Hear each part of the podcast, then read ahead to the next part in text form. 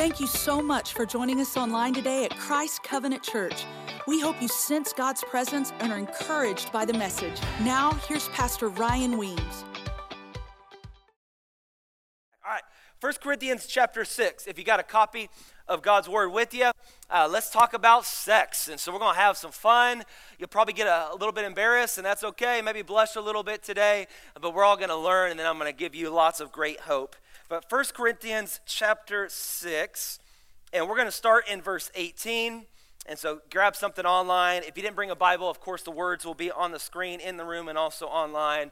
But it's always best to have a physical copy or at least an app to follow along with me. And so 1 Corinthians chapter 6, let's start in verse 18. Here's what it says Flee from sexual immorality. All other sins a person commits are outside the body but whoever sins sexually sins against their own body. Do you not know that your bodies are the temples of the Holy Spirit, who is in you, whom you have received from God? You are not your own. You were bought at a price. What's that talking about? Jesus, the price he paid for our sin on the cross. That was a high price, his very life. You were bought at a price, which means you're valuable. Therefore, honor God with your bodies. Now let's keep reading. We're now in chapter 7, 1 Corinthians 7, verse 1. Now, for the matters you wrote about, so the church here, they had questions. Maybe you got some questions. Now, for the matters you wrote about, it is good for a man not to have sexual relations with uh, a woman, but since sexual immorality is occurring, each man should have sexual relations with his own wife, and each woman with her own husband. The husband should fulfill his marital duty to his wife, and likewise the wife to her husband. The wife does not have authority over her own body, but yields it to her husband. In the same way, the husband does not have authority over his own body, but yields it to his wife. Let the married people say amen. Come on, you can say amen. You're like, I'm nervous. It's okay. We're, we're going to get through it, and God's going to do a great work. Do not, verse 5, do not deprive each other except perhaps by mutual consent and for a time, so that you may devote yourselves to prayer and come together again so that Satan will not tempt you because of your lack of self control. I, I, think that last verse is funny, at least how I read the Bible. Um, Paul's basically saying, I'll talk more about him in this church in a moment, but Paul's basically saying, hey, if you're married, the only time you shouldn't be having sex is when you're praying together. and, and then after you get done praying, make sure you have sex again. I don't know about y'all, but as a married man, I, I like that verse a lot. All right, why don't you keep your Bibles open, but close your eyes with me and let's pray. God, I thank you for your word. I thank you that we don't have to guess about how do we handle sex properly. Thank you that your word, not just even in 1 Corinthians, but all throughout the Bible, cover to cover, Genesis to Revelation, you give us so much help. In fact, it's talked about a lot, like how do you handle sex the right way. And so I pray, Lord, that today, for every single one of us, God, that we would learn and that we would grow. And my prayer is the same kind of prayer that I had for first service. God, I pray that in this service that we don't just read the Bible, but we invite your word to read us. Meaning that when we see something in scripture that is different than how we're living our life, we don't ask the Bible to change, we ask your word to change us. And so if there's any kind of lifestyle represented that does not line up with your word, God, we ask that you would give us the strength and the power for us to change. Do a great work in our life. God, I know that with a topic like this, sex, it is so supercharged. And there's people, God, that are broken because of past mistakes or maybe even things that were done to them in their past. But I pray for all of us, God, that you bring healing and that you bring hope as we rally around the truth of your word. We don't hide from it, God, instead we lean in to what you have to say. So may you speak to me and through me for your people. And God, we ask all this in Jesus' mighty name we pray. And if you believe with me, would you say amen? Amen. And now, for all of us, it's really important that you know some context to this passage. In fact, this is vitally important every time that I preach that you kind of know what's going on. So, as I said earlier, Paul is writing this book, this letter, First Corinthians. And Paul is an interesting dude. If you know anything about Scripture, you may know this, but, but Paul actually, not only did he have a life change, he went through a name change. He was called Saul before, but Jesus so radically changed his life that he got on a mission after that change to see other people's lives change for Christ. And one of the big things that he did is why we call him the Apostle Paul. One of the big things he did was he planted churches, which just means that he started new churches. And so he'd go to different areas, start a new church on different missionary journeys. He would uh, start this new church, he would raise up leaders within the church, he'd pastor it for a little bit, and then he'd move on to the next church, and those leaders would take over. And time to time, he would write letters like this one, 1 Corinthians, to help them out and to answer questions that they had. And so that's about Paul, the writer, as God spoke through him. But you need to know a little something, something about Corinth. Hence the name 1 Corinthians, the first letter to the church of Corinth. Corinth was a crazy city. It was big, like Houston would be in our nation. It was a very big city, it was a Greek city. But not only that, Corinth had a reputation for sin. So you think about Las Vegas, what we have here, Corinth in that era was the modern day Las Vegas. So what happened in Corinth stayed in Corinth, okay? It was Sin City. What do you mean by that, Pastor? I'll tell you one thing. I can't tell you much more because it is very, very like it's it's evil, it's horrible. But I'll give you one thing so you can kind of understand where I'm coming from. But Corinth, it had its major city, Sin City, uh, just kind of ground level. But like most Greek cities, it had an acropolis above it, and so there was another kind of mini city above it at the top. So you had Corinth, and then you had Acrocorinth, about 2,000 feet above Corinth. And in Acrocorinth, this is history. You could study this on your own if you like uh, to kind of get more into the history of it. But Acrocorinth, it had a temple. And the temple was a temple that you would go to to worship a false little g God. And at this temple, again, this is history, they didn't have pastors like our church would have pastors. They actually had temple prostitutes. You heard me right. Again, Sin City. And so some scholars think that there was a thousand which is a lot. But other scholars are like, that's too many. But regardless, there was a lot of temple prostitutes. And here's literally what would happen every single night. Those temple prostitutes, Acrocorinth, they would go down into the city and literally they would have sex with all the people. And that was one way that they worshiped that false God. How many y'all know that is jacked up? Y'all, y'all with me? Y'all think that's jacked up, right? Just make sure. like that, that's messed up. And so that's what, that's what, that's what would happen. And that's just one little thing out of so many other things they do. Is absolutely evil and horrible. And yet that's where Paul planted this church. How many y'all know that we need churches in evil places like that? We ain't scared of the dark because God isn't scared of the dark. In fact, we invade darkness, bringing the light of Jesus, and we see God illuminate it. Like, do you believe that, church? That's what we do. So we ain't scared of it. And so Paul would start these churches, but here's the problem the churches were filled with new believers, and they had this skewed view, jacked up, messed up view of sexuality. And so it infiltrated its way into the church. Does that not sound like 2023 today? That there's messed up stuff that we're okay with. Why? Because culture is preaching a message that we're just receiving. But Paul says there's actually a better way, that sex is not some dirty word, it's something we need to talk about, but there's also some standards that God has set up, not to keep something from you, but actually God wants the best for you. And one of the big takeaways that, that Paul talks about here in this passage, and again, it's cover to cover, and you can write this down if you're taking notes. But Paul lets the new believers know this that sex is more spiritual than you think. Now, I know this is not what culture preaches, and I hope you'll write this down because this is a big idea. We're going to keep going to it again and again. But culture says just have sex with anybody. Culture says just do what you want to do if it feels right in the moment. But sex is not just physical, it is more spiritual than you think. And sex, hear me loud and clear, Christ's covenant, at its best, it's between one man and one woman underneath the covenant of marriage. And like we talked about the last two Sundays, it's the two becoming one. Oh, what, what I tell you all the time, not just in this series, but God, the way that He has designed marriage, it's one plus one equals one. That's bad math, but it's great theology. And that's true physically, you being united together, but it's also true spiritually. And so when you have sex with someone, there is a soul connection. It's a soul connection. Sex is more spiritual than you think. And so since God designed sex, he gets to define it. Since sex is God given, it should be God governed.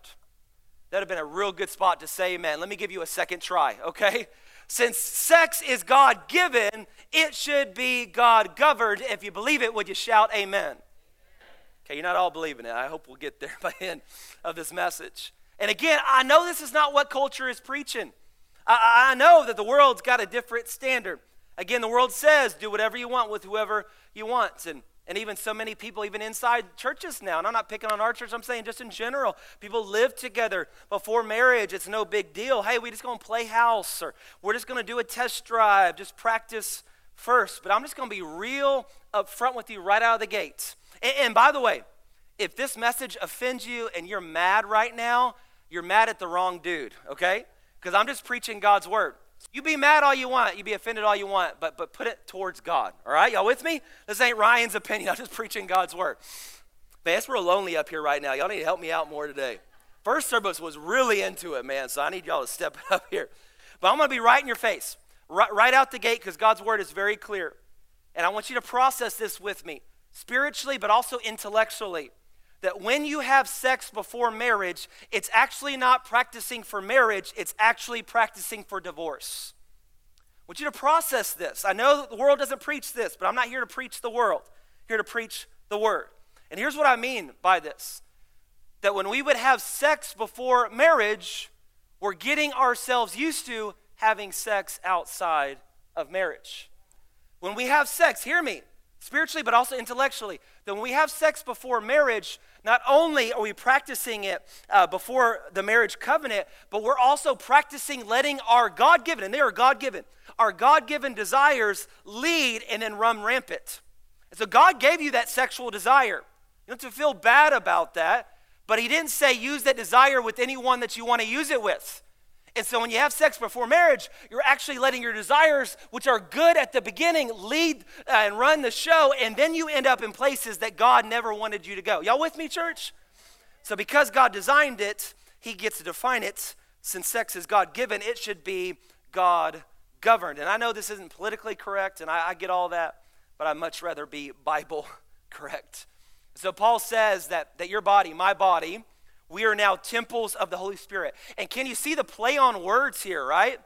They know about that temple that's 2,000 feet above the city, where some horrible stuff has been going down. And, and Paul's like, that's not actually how a temple should work. Your body, when you give your life to Jesus, is now a temple. And it's not for messed up sexuality, it's actually a place where God's Spirit now dwells. And so Paul says that when you continue to do things that don't honor God, you are actually trying to bring God into that evil situation.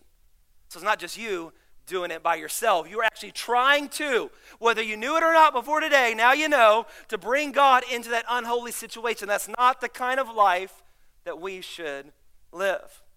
Since sex is God given, it should be God governed. Now, this is something that my wife and I was very important to us even before we got married. Been married for 10 years now.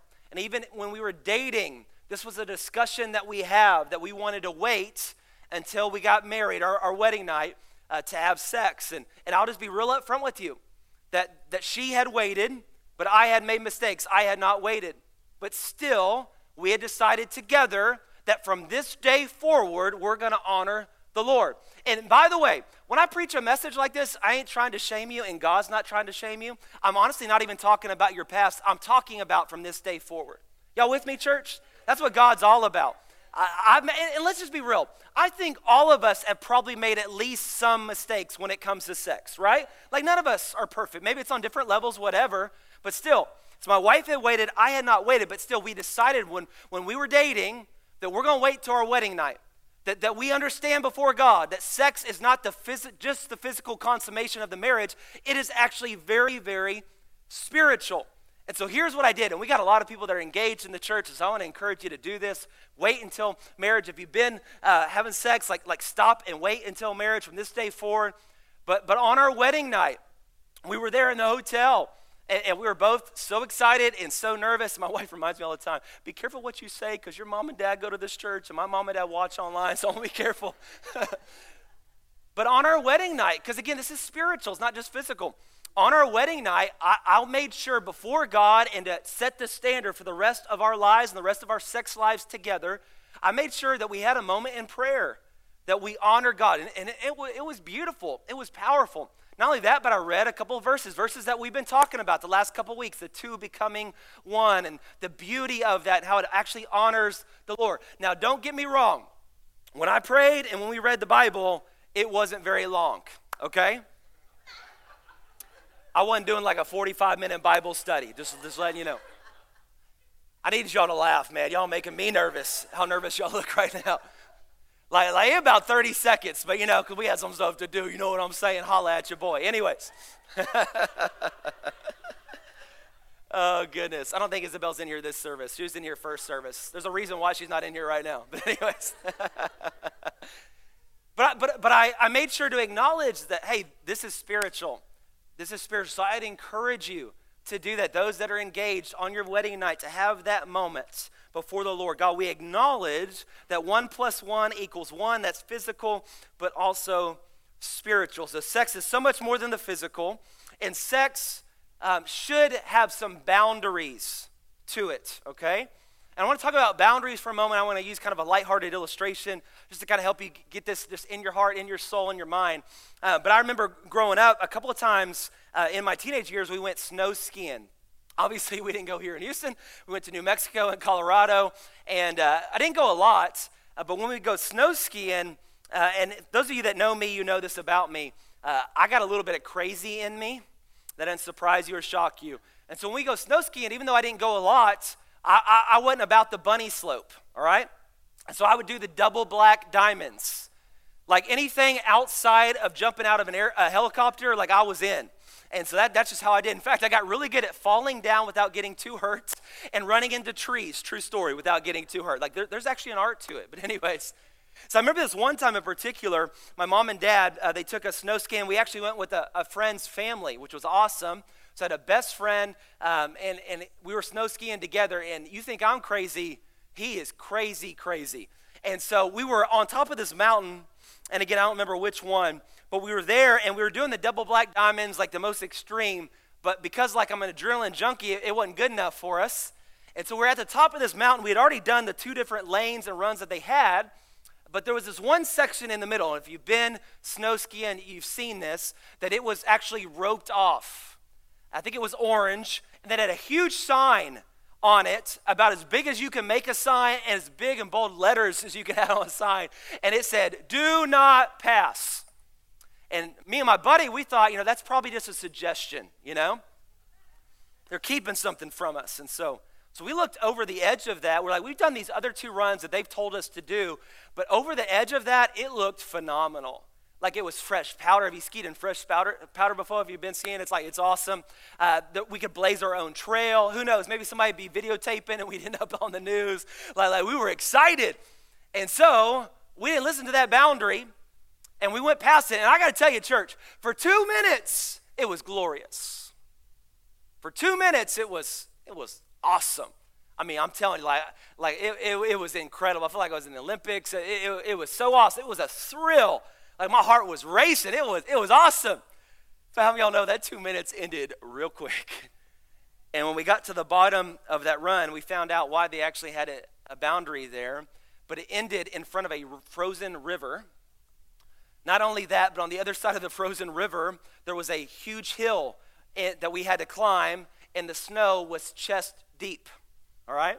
So here we are, and we had two minutes of fun, and then we literally had to wade through the frozen river.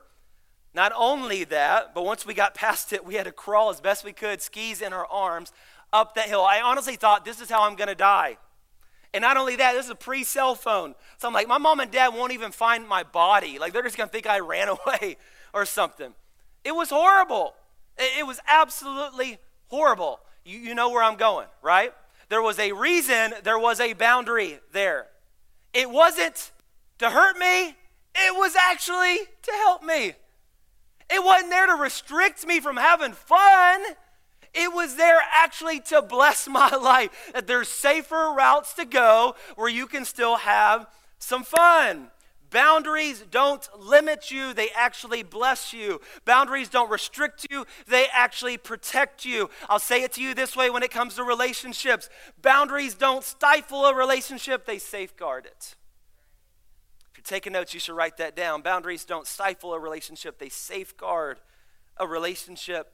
So, because God has designed it, He gets to define it because sex is God given, it should be God governed. And He's got some boundaries there. What's the boundaries? One man and one woman underneath the covenant of marriage. There should not be pornography brought into that. There should not be, obviously, another person brought into that. This is how God has designed it. And again, it's not to limit you, it's actually to bless you. That's how good God is. So, sex should have boundaries. Sex is very spiritual. Can I tell you something else? Sex is also a gift. And for some of you are like, can he say that in church? Yes, I can. In fact, some of you are watching online because you did, like, I can't even be in the room that Sunday. I'm glad that you're watching. But like, it's a gift, a gift to be enjoyed underneath the covenant of marriage. It's a gift. Now, some of you grew up, uh, like maybe this was your church culture, maybe it's your family culture, but some of you grew up and, and, and sex either just by what you saw, like just like kind of just the way that your parents kind of lived, and so just never talk about anything, nothing's ever discussed, or, or maybe even what was taught, I don't know, in church growing up. But some of you, this was kind of the environment that because somebody had three kids, it meant they had sex three times. Right? That's kind of what just what was there. Like anybody raise a hand, that's kind of the environment that you were in. Nobody? Okay, awesome. There's a couple of us, yeah. That's kind of the environment. All right, they got three kids, they had sex three times. They got four kids, they had, if they don't have any kids, I guess they're not having sex, you know, that kind of deal. And, uh, and, and you don't really see it as a gift.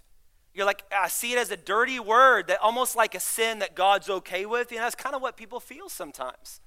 But sex is actually a blessing, it's a gift when used the right way. In fact, this is really going to help some people, and it's going to really set you free mentally when it comes to a topic like this that makes so many people uncomfortable. But here's what you got to see the devil didn't design sex, God did. Like, think about that. Like, God only does good. He is good, only good. You know, all the time, God is good. Like, that, that that's true. And He only creates good things. So the devil didn't design sex. The devil didn't create sex. Here's what the devil has done. He was doing it in Corinth. He was doing it today in Houston, all around the world. The devil manipulates what God has created. That's what he does. It's his specialty.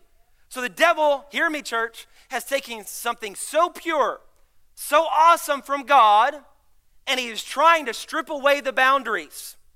He's, he's trying to defile it. That's what sin does. It twists what God is trying to do, it manipulates it. And so, sex is not a dirty word. It's not something that you should be ashamed of. It's not even something that should make you blush. Like, get over it. God created sex, but there are some boundaries to it. Why? Because God wants to help us and God wants to bless us. So, married couples, I want you to lean in to what God says here in His Word when it comes to sex, that marriage in the marriage context, the covenant, now my body is my wife's, and my wife's body is mine. That's how it works. Meaning that we don't withhold sex from each other. You know, when it's your birthday, we'll have sex again. That's, that's not how it should work. That's not healthy. But people do that. Uh, we also, in marriage, we don't, we, we don't use sex to manipulate. Well, dude, you finally get in the kitchen and, and, and do some chores, then, then we'll see what happens tonight, you know? People do that, and we kind of chuckle a little bit, but that has infiltrated its way into the church. That we use it as a bargaining chip. And, and you know what? I just want to get pleasure for myself, and I don't want to do anything for you. And that is not of God. Again, in, in marriage context, my wife's body is mine, and vice versa. The one plus one equals one. So we don't withhold sex. We don't manipulate with sex to hold it over our spouse to get our way. That's not what God does. In fact, that's what the devil does. And one of the practical teachings that I, I lead couples through those that are engaged and they want us to officiate their wedding, we, we do that. We love to, to do that and be a part of those awesome moments. It's incredible. But one of the rules that we have here, whether I'm doing the wedding or somebody else on our staff, is that we make sure that you go through biblical marriage counseling. It's like we do all this training before we drive a car, and then oftentimes we get zero training before we get into a marriage. And so we want to make sure that before the marriage starts, we prepare for the marriage to be awesome. And so we go through at least three teachings, is what I usually do. And one of the pro tips that I give them, which would be helpful for some of you especially, just something that we can all partake in, whether you're about to get married or already married, is that when it comes to sex with your spouse, that you would never say no. Never say no. Now, guys, some of you have not been taking notes all Sunday morning, but you're going to write that down. Did you hear, Pastor? He said, never say no. You're like, hey, can I borrow your pen, babe? I got to write something down. But I tell couples that. And here's what this looks like practically. And again, just according to scripture here, not making that up on my own. So, so here's what this looks like practically. And my wife and I, uh, we, we use this model because, again, God's word talks about it. Uh, but we never say no. So normally in that marriage, there's one person that's initiating, right? And maybe most often it's the guy, but not always the guy. And so when one of the one of the marriage partners there, when one of them initiates that they want to have sex, we say, hey, never say no. So if you can in that moment, make sure, and like if you got young kids, put on Cocomelon in the other room, lock your door, you know, and fulfill your, your, your vows, your, your marital duty, as Paul says. But if it's not realistic in that moment, then what you want to do is you don't want to say no. You want to say, hey, I can't right now, so let's set a time to have sex later. So you're never saying no. Now, I got to tell you, just, just, just as a guy with me my wife, like anytime that we can in that moment, and she's like, hey, I can't now, I want to, she affirms, but, but we need to set a time. When we get that time written down, whether it's that night or the next day, I got to tell you, that is the best thing on my calendar. it's awesome. And sometimes we'll even text that, like, oh, we can't wait till tonight. And I got to tell you, as far as I'm concerned, that's a, that's a contract before the Lord. And, and I'm going to make sure that we, we fulfill that contract. But do you see the slight difference there? I'm not saying no, or she's not saying no. Like maybe it's not even realistic, not just because of kids or whatever. Maybe like you're not feeling well, not feeling yourself. Maybe you got a headache. Uh, maybe you're just so stressed out about how work's been or school or what's to come or whatever. And you're like, I just can't right now. But you affirm and then right after that moment, you're saying, hey, we're going to set a time. Now remember, it needs to be soon after that. So it can't be birthday, you know, months from now. It can't be maybe for Christmas. You know, that'll be my gift to you. That's not how it works. I say that night or at the very most, like that next day or the very, very, very most, two days from then. And so what you do is even if you can't write in that moment, you're affirming them. Hey, that way they don't get self-conscious. They don't. Not, hey, am I not? Am I not sexy? Am I, you know, am I not looking good anymore? Do I need to work out more? All that kind of stuff. Eat less. You're affirming them that you want to, but then you're setting a time where it's realistic. Y'all, y'all with me, church? Say very practical things. So, so never say no. Never say no. God has put boundaries there to make sure that He protects us. And again, He doesn't want to keep something from us. He actually wants something for us. Now, today, here's how I, I, I want to end this message. Some of you are like, thank God it's ending. but today, I, I, I want to end this message in a, um, a very forthright way, a way going back to, to God's Word. So if you got 1 Corinthians 6 still open, once you look back at it, we're going to start in verse 9, so right before the passage that we read at the beginning. Um, if you close your Bible, you can open back up, or again, the words will be on the screen here. But, but here's how I want to end today. So, Paul, he is writing the church in Corinth, jacked up view of sexuality, getting them back to a healthy, like God centered view, Bible based view. And Paul, in 1 Corinthians 6, verse 9, he makes it really clear what kind of lifestyles will not lead to heaven. And so, what we're about to read, a lot of churches may skip it over. I don't know. But I'm not going to skip over it at this church. I'm called to read the entire Bible, to preach the entire Bible. Yeah, aren't you thankful for that? That's the church I want to be a part of. And I'm not trying to hate on other people, I'm, I'm responsible for me.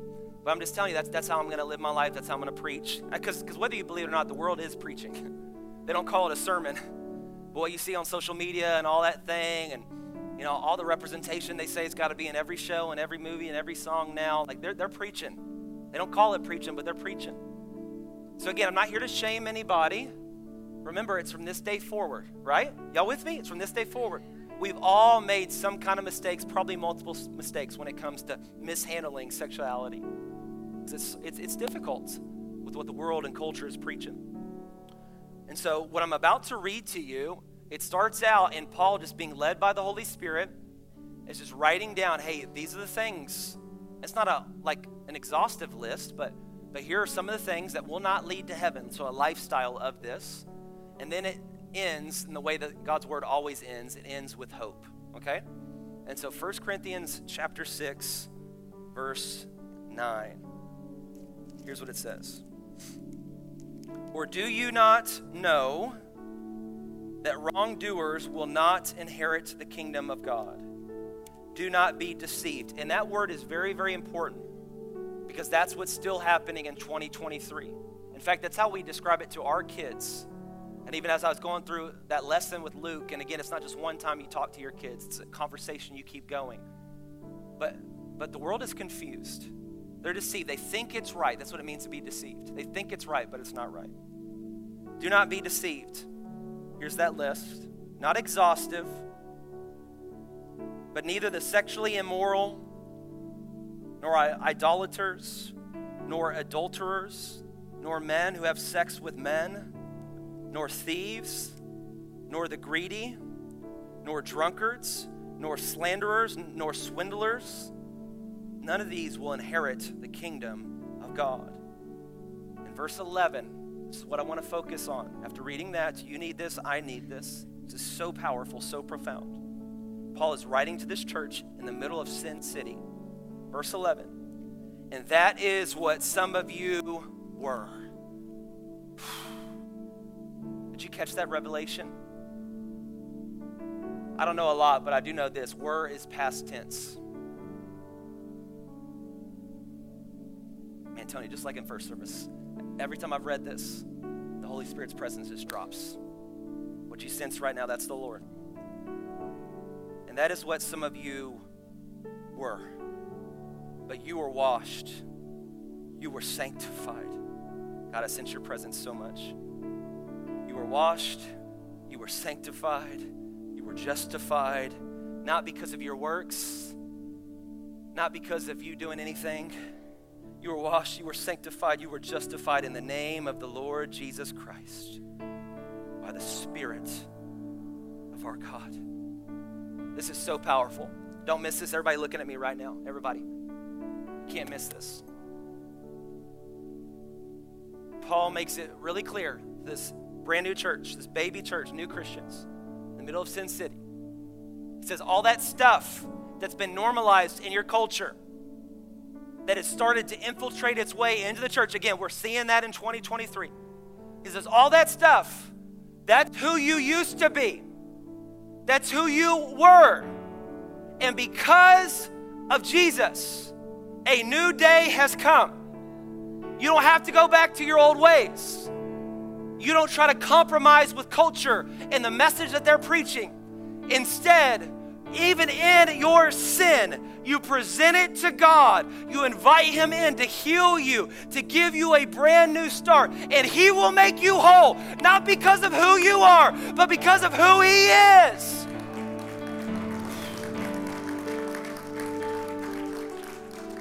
Come on, look at me right now, somebody needs to hear this. What sin has broken, the cross can repair. That is true. That is true. Receive the truth from God's word. We've all missed it. We've all made mistakes. I'm not here to shame you, and neither is God. God's saying, I've set some boundaries up, not to hinder you, but to help you, to protect you, not to sabotage, but to truly make sure you are safe and blessed. Sex is a gift, but the devil has come in even to the church and he has twisted and he's manipulated, and everybody's scared of being canceled. Who cares? God has not canceled you. Anybody glad? Not just a second chance, but like a thousand chance from God. I want to talk canceled. Now, here's what some of you are thinking. You're thinking, well, Pastor, That's good for you, but that ain't good for me. Hear the truth of God. In fact, I hear this all the time. This is what the world says Pastor, I was just born that way. Just born that way. Maybe you said that. Maybe you're thinking about your brother or your sister who's living that kind of lifestyle that's in this list that, hey, you're not going to inherit the kingdom of God. And we've got emotion tied into it. Let's pull back as much as we can from the emotion. And again, God loves them just like He loves every one of us. Absolutely, okay? Absolutely. Pastor, I, I was just born this way. I, I want to tell you very clearly, and I'm on record, we, we videotape every message, not just like the ones that aren't controversial, okay? So it's going to be online because I don't care about being canceled. I care less about that. Maybe that's just as I, am young, but maybe that's just as I get older. I don't know. But like, I care less. I just want to preach God's word. And so, so here's what you need to hear. Pastor, I was just born that way. I was just born that way. We were all, this is truth, we were all born into sin. Now, your sin or your sister or brother's sin or whoever your neighbor, coworker, classmate, it may be different than yours and um, different than mine. Sin, different sins tangle us up. You know, we don't all struggle with the same thing, but it's sin is sin. And so, Pastor, I was born that way. We were all born into sin. This is why God's word says, and it's so powerful, so simple, that when you give your life to Jesus, you are born again. That's Bible language. So that's cool. We were all born into sin. That's why you're born again. The first time you're born, you're born into the flesh, sin. The second time that we're born, born again, we are born into the spirit. So it didn't matter if I was born that way or I have this tendency. You can be born again in Jesus' name, and you are a new creation.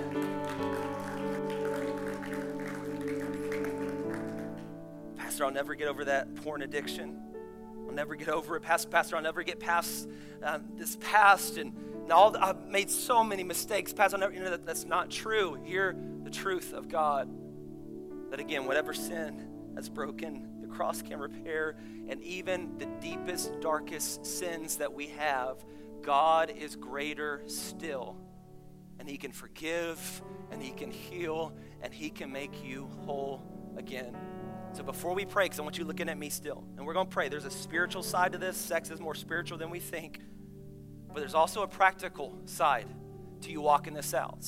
And it's up to you. I ain't your daddy, and I ain't trying to be your daddy, okay? Some of you are like, I could be your daddy, Pastor, because I'm older than you. I, I get all that. There's a spiritual side, and we'll pray, but there's also a practical side of this. If you're living together, and I'm, I'm saying this, I didn't ask for permission from our elders because I know they're on board with me. It'll take a little finances, but that's okay. God is blessing us through your faithfulness. It's awesome. But if you're living together, you love each other, you want to spend the rest of your lives together, let's get you married this week. let's make it let's make it happen. Let's let's honor God. And Here's what I mean by that is, is I'll do the wedding for free. Now, I don't normally charge anyways, but like I just want you to know that. And what's he charge? I don't charge you for it. but we'll do it for free. If you're like, I can't afford that hundred bucks at just the piece, that's cool. We'll pay for that too.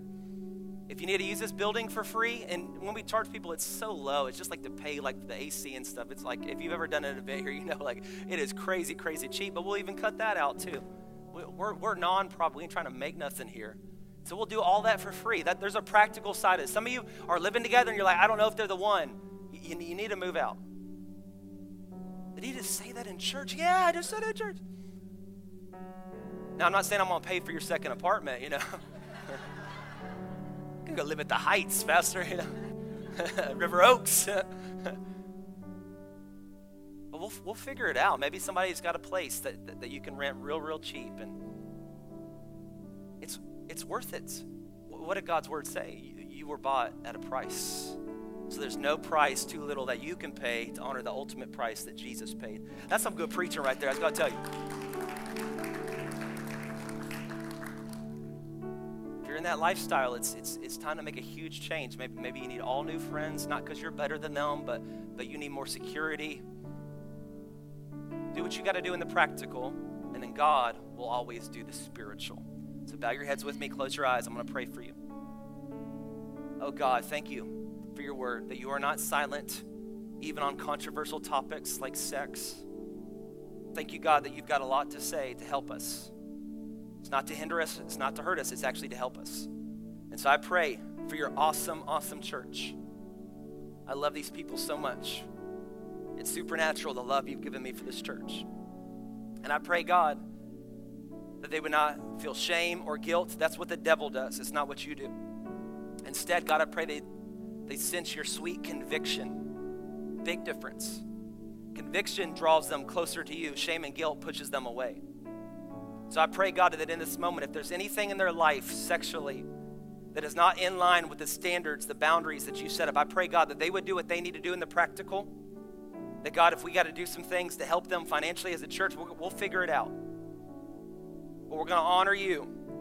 Sex is not a bad, dirty word, it's a gift.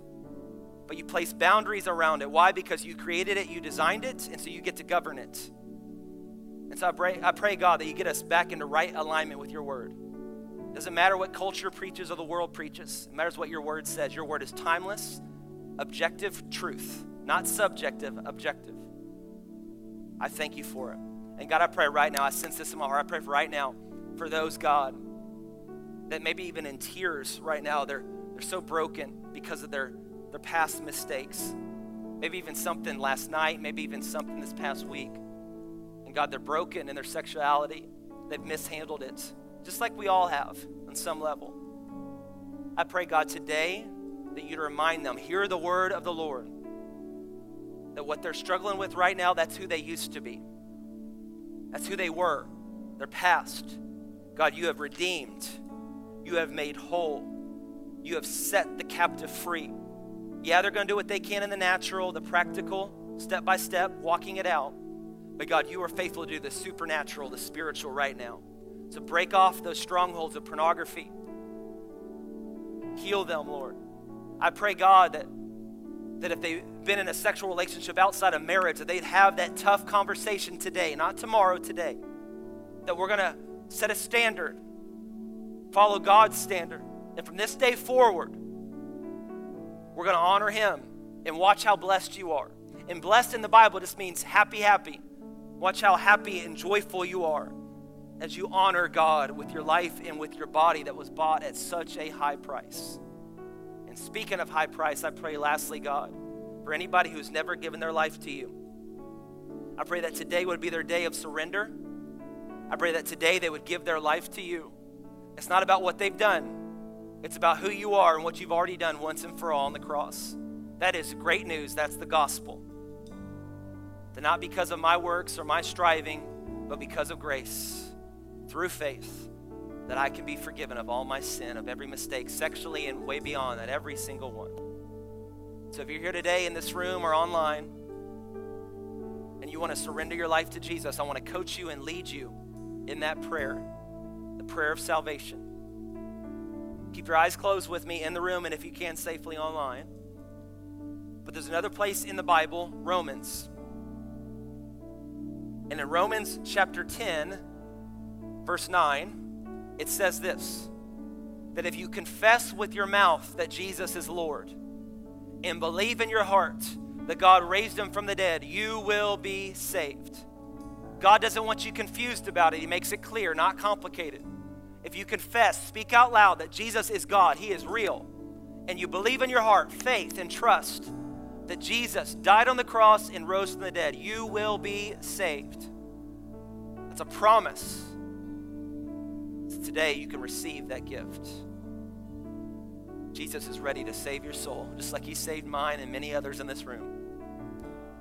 So, right where you are, you can whisper to the Lord. I'll coach you. You don't got to shout it, just whisper it to him right now. Just talk to Jesus. Tell him this Jesus, I confess that you are God. You whisper that to him, he hears you. You need to speak it out loud in faith. Jesus, I confess that you are God. You are real. And Jesus, I believe, you talk to him right now.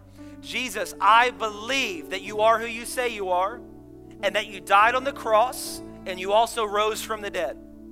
I believe that. It takes faith, but I believe it. And Jesus, I ask you, you've got to ask him this. Jesus, I ask you to forgive me of all my sin. Every time that I have sinned, gone against your best, sexually and beyond, God, I ask you to forgive me of my sin. My sin separates me from you. May you knock down that wall in my heart. God, thank you for a new relationship with you. And God, I make a commitment. You make this commitment to Him right now. God, I make a commitment from this day forward, I ain't worried about my past. We all have a past. It's who I was, who we were.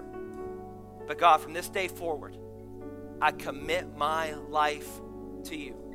I'm going to do what you want me to do. And every time I fall down, I know you're going to pick me back up and help me move forward. God, I thank you for those that are committing their life to you. God, we give you glory and we give you honor. In Jesus' mighty name we pray. Amen and amen. Thank you so much for listening today. If you made a decision for Jesus Christ or if your life has been impacted in any way, please send us an email at info at christcov.net. We would love to hear your story. And for those that committed your life to Christ, we want to help you on your new journey by sending our free Start Bible Kit in the mail. If you'd like to partner with us financially, simply click on the Give tab at christcov.net. There it will take you to a safe and secure page where you can set up a one time or recurring gift to help us accomplish our vision heaven full and hell empty. And as always, you can find out more about Christ Covenant on our website or on Facebook or Instagram at Christ Cov Houston.